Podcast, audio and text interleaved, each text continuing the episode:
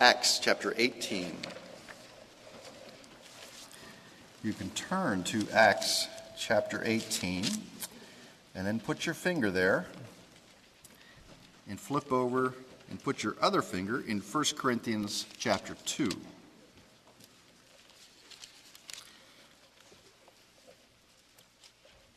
If you recall, Acts is the, in a sense, the historic narrative of the growth of the church in the New Testament. And you can place the epistles uh, into the slots of what is going on in the book of Acts. And here you have uh, Paul going to plant a church in Corinth. So we can look at the early portions of 1 Corinthians and see how this is being played out. Acts is the narrative, and Corinth, Corinthians is the epistle that is written directly to uh, that growing church and, and struggling church. Um, Corinthians, uh, the church at Corinth had a lot of questions. They were new, coming right out of paganism. Uh, so apparently they sent this long list of questions to Paul, and uh, he is uh, responding to them. So if you're able, would you stand with me, and I'll read from Acts chapter 18.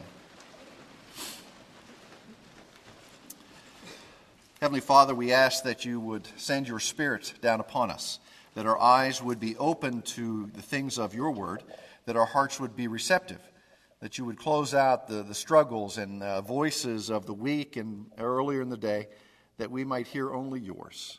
We ask this in Christ's name. Amen.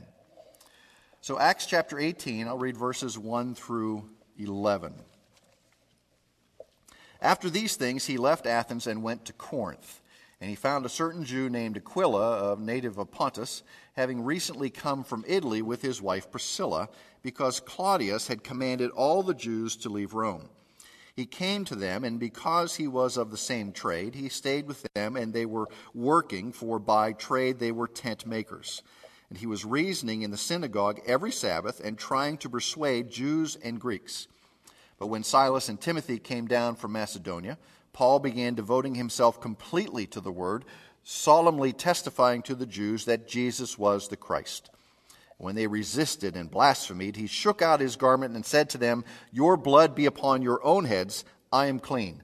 From now on I shall go to the Gentiles. And he departed from there and went to the house of a certain man named Titius Justus, a worshiper of God, whose house was next to the synagogue. And Crispus, the leader of the synagogue, believed in the Lord with all his household, and many of the Corinthians, when they heard, were being were believing and being baptized. And the Lord said to Paul in the night by a vision, Do not be afraid any longer, but go on speaking and do not be silent, for I am with you, and no man will attack you in order to harm you, for I have many people in this city. And he settled there a year and six months, teaching the word of God among them. This is God's inspired word for us today. So please be seated.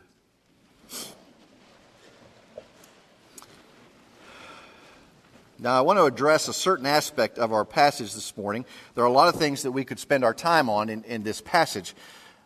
But the thing I want to focus upon is the faithfulness of God. The faithfulness of God. The faithfulness of God is a fact. How we understand the outworkings of that, of His faithfulness, varies but God's immutability, his unchangeableness. You understand that? We change. If, uh, you know, I burn my breakfast, I might have a bad day. If I didn't burn my breakfast, I might have a good day. So I am very changeable. God is not. He is the same yesterday, today, and forever. So, in that unchangeableness, that immutability comes out of his character and out of his person. So, are there things that God can't do? Well, certainly there are things that God can't do. He can't lie. He can't change his promises. He can't change his character. Um, those because of who he is. He is not tainted by sin as we are. When he makes a promise, he keeps it. When he says he's going to do something, he does it. God is incapable of going back on his promise. As an example, when he makes a covenant, he swears by whom? Himself. Why? There's not a name greater than, than that to swear by. Okay? So you see, there's nothing greater than our Lord. Now, we understand that each of us faces uh, situations, and difficult situations. Some of those things that we go through in life seem like they may overwhelm us, seem like we have reached the point that I, I cannot take it anymore, I cannot move forward. Uh, perhaps this is beyond my capacity to deal with it on my own. Maybe even sometimes it's too hard, it's too big. Often we want to shrink back, maybe even hide from those things in life. The Lord never does that, nor does the Lord call us to something that He does not provide the ability and strength and the presence of the Holy Spirit to see it through. I refer you to Paul's trip to Corinth. Now, the last time we saw Paul in chapter 17, he was at Athens, the intellectual center of the world. Remember, you had the Epicureans and you had the Stoics, and, and they were the major philosophies at that time. And Paul comes in, no intellectual slouch, and he reasons with them and challenges them and talks about the, the plaque to the unknown God. And he begins there and makes the turn to the God of creation, the one who calls them into a relationship. Um, Paul leaves Athens, mm, probably not as excited with the outcome as he could have been. I mean, there is a church that's planted in Athens, and it does continue for some time, but it was tough going there. It was tough going at Athens. Now, at Corinth, it was a completely different mindset. There were no philosophers at Corinth. There were pagan temples, the temple of Aphrodite, where you had a thousand prostitutes, both men and women, plying their trade every night, and you could go up to the temple and worship at the temple with the prostitutes. Uh, at Corinth, if they had their head down, uh, at Athens, if they had their head knowledge down, at Corinth, they had sin down to an art. Okay, and it wasn't held within any certain caste or certain economic strata. It was across the board. They were good at it. Everybody pretty much participated in it. In fact, the actual name Corinth became synonymous with immorality. Now, if I said to you today, now, now uh, uh, Bubba over there in the corner, he's a Corinthian kind of guy, that would mean that he is a moral degenerate. Okay? Or if that's a Corinthian type of girl, you would know that that is a prostitute. Okay? That's how synonymous the name and word Corinthian became. And in fact, the verb form of Corinthian, Corinthi- to Corinthianize, meant to go a whoring. Okay? And sailors were sad if they were on a trip and didn't get to stop at Corinth because it was a happening place uh, for that kind of activity. Here, Paul brings the gospel to them. Now, Corinth was politically and economically the main city of that area. And if we look geographically, there's, there's, an, there's this little isthmus, okay, uh, that, at Corinth. And it's a little bit of land, three and a half to five miles across. And on one side of, of uh, this isthmus is the Aegean Sea, and on the other side is the Adriatic. And trade would come along, and you could go down an extra 200 miles and go a, a, around the Cape of Malea, but it was a treacherous journey.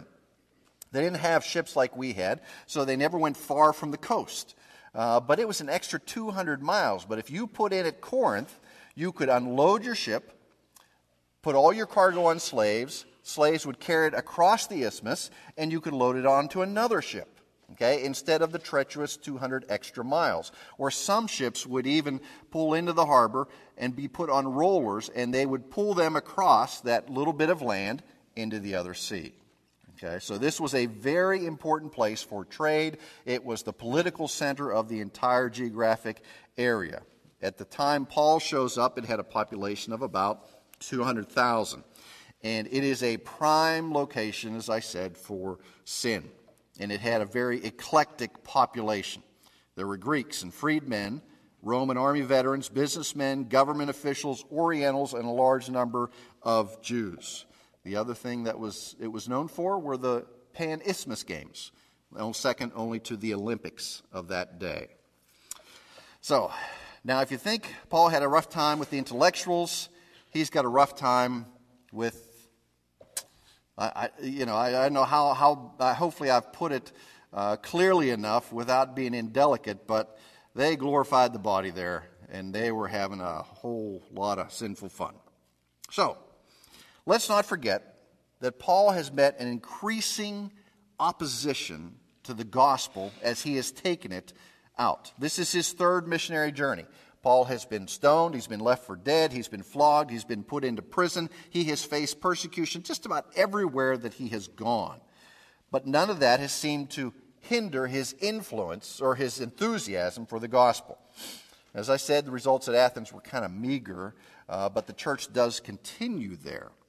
And he has gone toe to toe with the intellectuals. Now he comes to the church at Corinth. If you kept your finger in 1 Corinthians chapter 2, uh, let's read verses 1 and 2.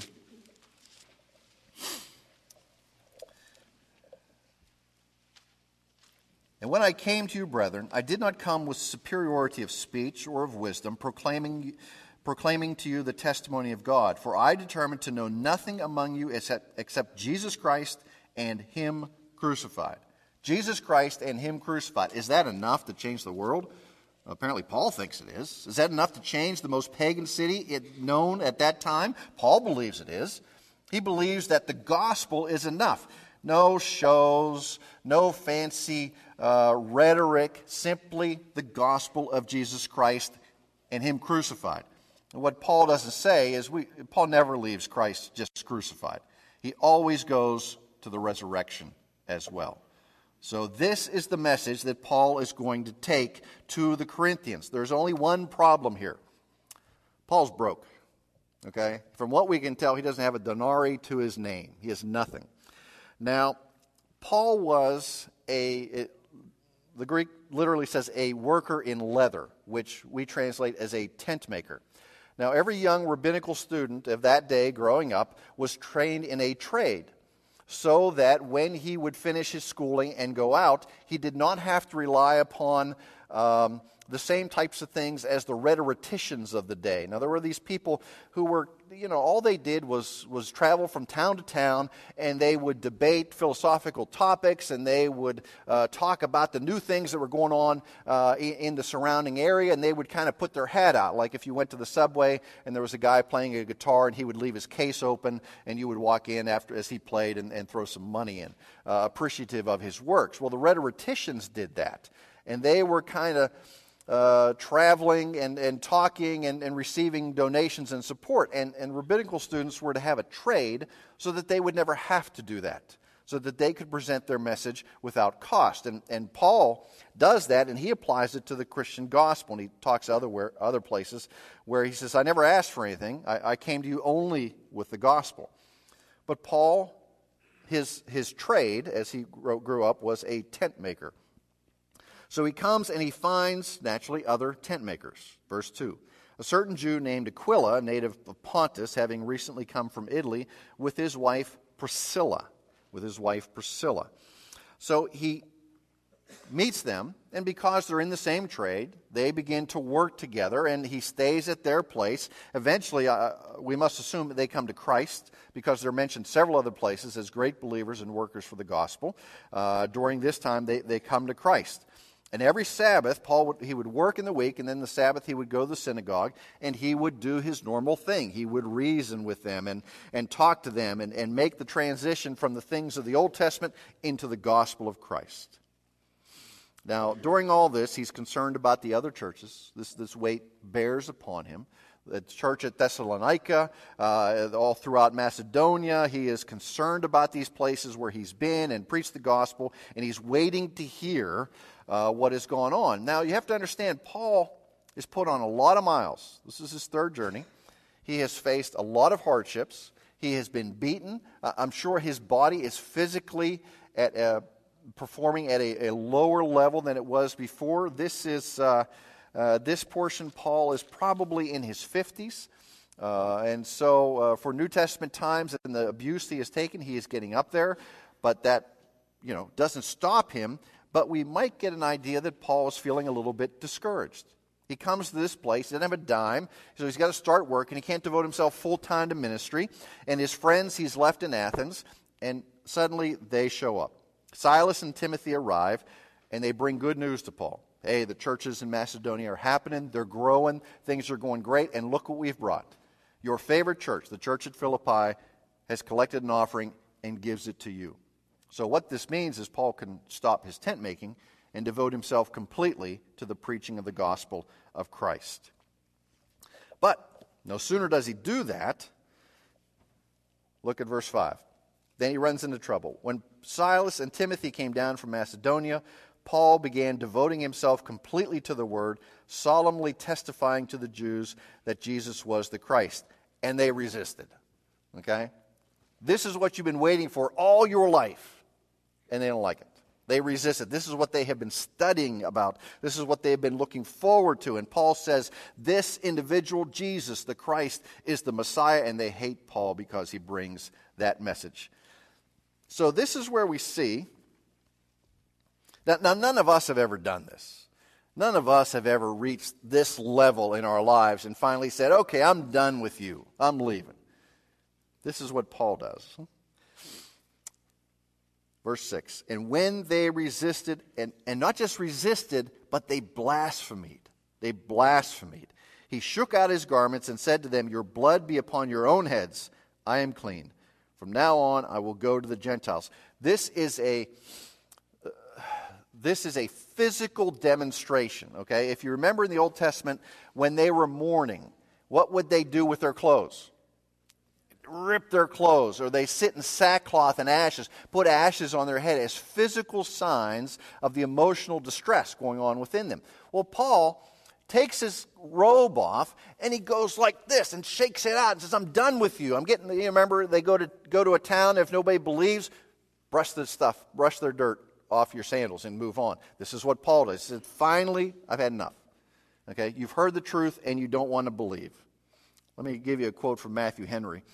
Many of the Jews, indeed most of them, persisted in their contradiction to the gospel and would not yield to the strongest reasoning nor the most winning persuasions. It says they opposed, they blasphemed, and the Greek says basically they set themselves up in battle array. So almost uh, uh, get the image of soldiers who are ready for a battle. This is what the Jews do against Paul. They can't, they're not interested. They are, in fact, going to drive him out.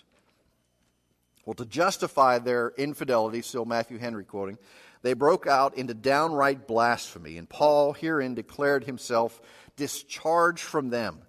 They were left to perish in their own unbelief. In their own unbelief. Paul says, I've done my part. I'm clean from your blood. He had, he says, like a faithful watchman, given them warning and thereby had delivered his soul, though he could not prevail to deliver those theirs. They would certainly perish if they persisted in their unbelief, and the blame would lie where? Not on Paul. Paul says, I've done it. It's on your head. It is on your head. Your blood be upon your own heads. You will be your own destroyers. You alone shall bear the consequences. You would think if anything would frighten this crowd, that would be it doesn't seem to affect them at all.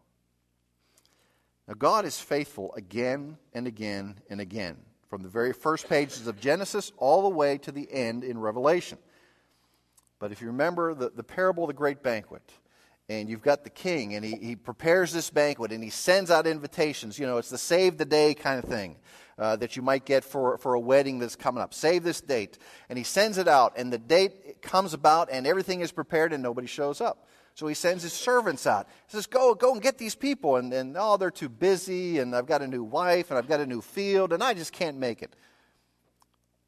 So the king sends out into the streets. Find the people on the street and bring them in. If the people I've invited will not come, then we'll go out and find some others.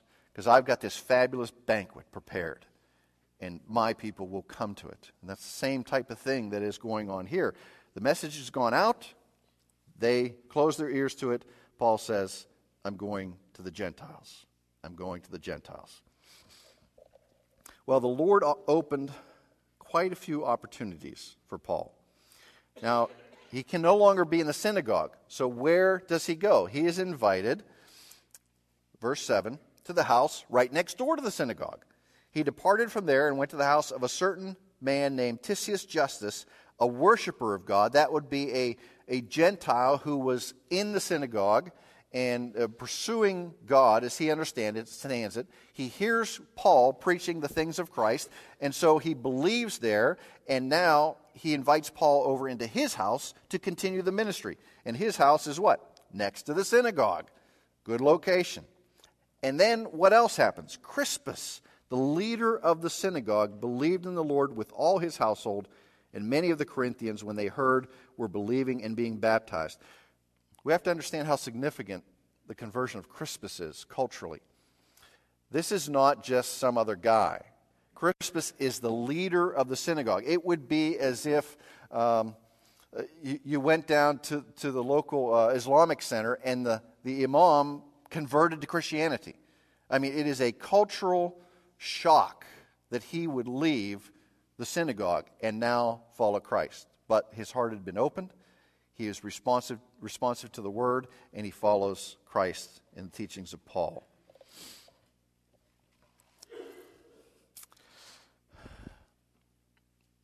And the Lord said to Paul, now, verse 9, you might think that he's, he's struggling a little bit.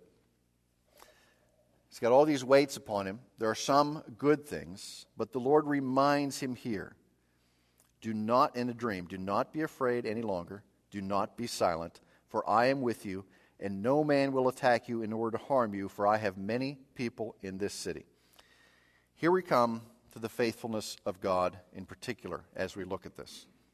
So I have four ways that, that have found that God is faithful in here. I'm sure that there are, there are others.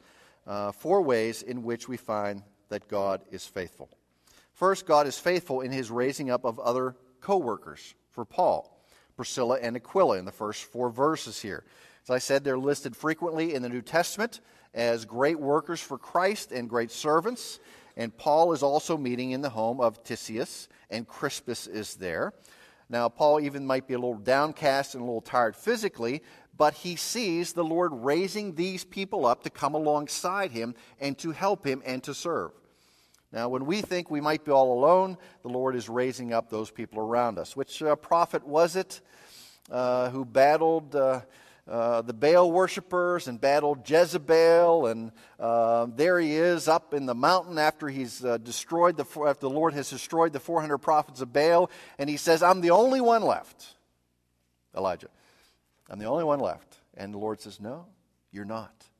I've got 7,000 that have not bent the knee to Baal. You're not alone. The Lord is faithful. He doesn't leave us out there on our own." And this is what Paul is experiencing here. He's raising up important co workers with him for the work of the gospel. So, secondly, God is faithful in that he provides funds for the work. Look at verse 5. But when Silas and Timothy came down from Macedonia, Paul began devoting himself completely to the word. Why was he able to do that? Well, we see in other places that this offering from the Philippian church arrived. Now, it's certainly not wrong for people to ask uh, for support. Uh, I forget the number of missionaries that, that this church supports, or uh, beyond that, what you might support individually. Um, but that's how the gospel goes out. People who don't have the gift for missions, but have the gift to uh, work and, and, create income and, and resources, they give to those who take the gospel and plant churches. Now, all of us are required to put our entire lives into the hands and trust of the Lord. Now, there's a pastor, you, you may have uh, heard him on the radio or TV, and, and in one of his books, he tells a story when he was still living at home, and his brother, who was a missionary, and his family arrive. And they're going to stay at, at mom and dad's house. And um, while they're there, um, you know, they're, they're talking about all the things that they're doing. And one night at dinner, dad, who was very matter of fact, and, and he didn't like this living on the edge stuff, uh, he finally can't take it anymore. And he looks at his son, the missionary, and says, Son, I've seen your car. It's ratty. I've seen the tires. They're all bald. Uh, how are you doing this? He says, I can't take it anymore. Uh, how much money do you have? Empty your pockets. Let me see how much money you have. And, and, and the son says, Dad, you really want to see how much money I have? He says, I, Yes, I want to see how much money you have. He reaches in his pocket and he takes a quarter and he rolls it across the table at his dad. And you can imagine dad is now just about apoplectic with this.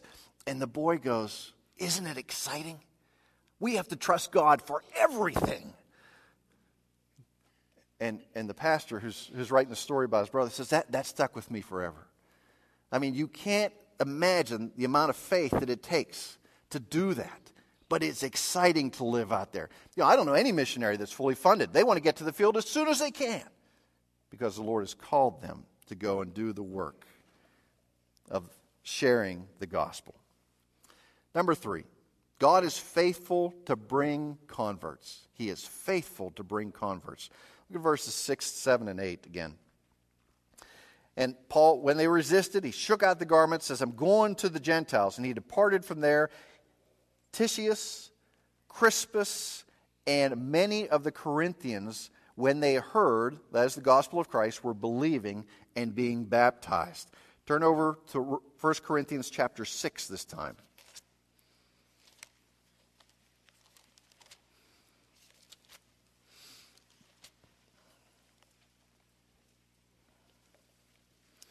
Now, many Gentiles from this city, whose focus was basically sin, were coming to the things of Christ. Their lives were being changed.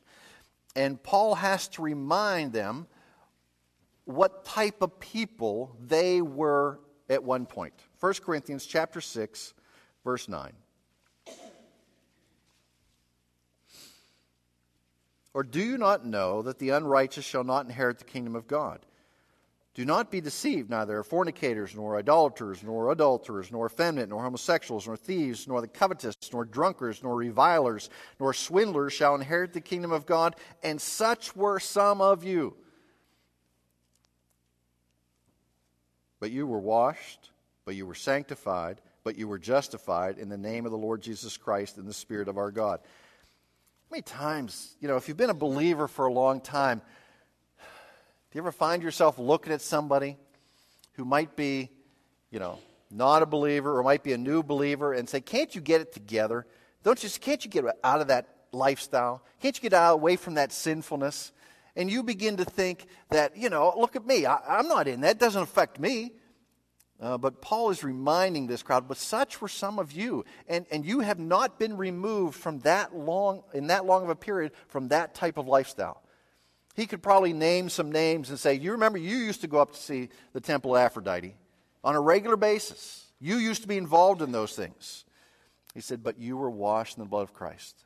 You were cleansed. Your sins were washed. I hope that you, on a regular basis, look for opportunities to share that message with others. Because we were just like him. We were lost. We were hopeless until the things of Christ were revealed to us, until our eyes were opened. We were just like them. We were involved in the same behaviors, the same attitudes. But then Christ came and changed us. That is the power of the gospel. That is the miraculous. You say, Well, I've never seen a miracle. Are you a believer? Yeah, then you've seen a miracle. Because you were once dead, and now you were made alive in the things of Christ. That is a miraculous.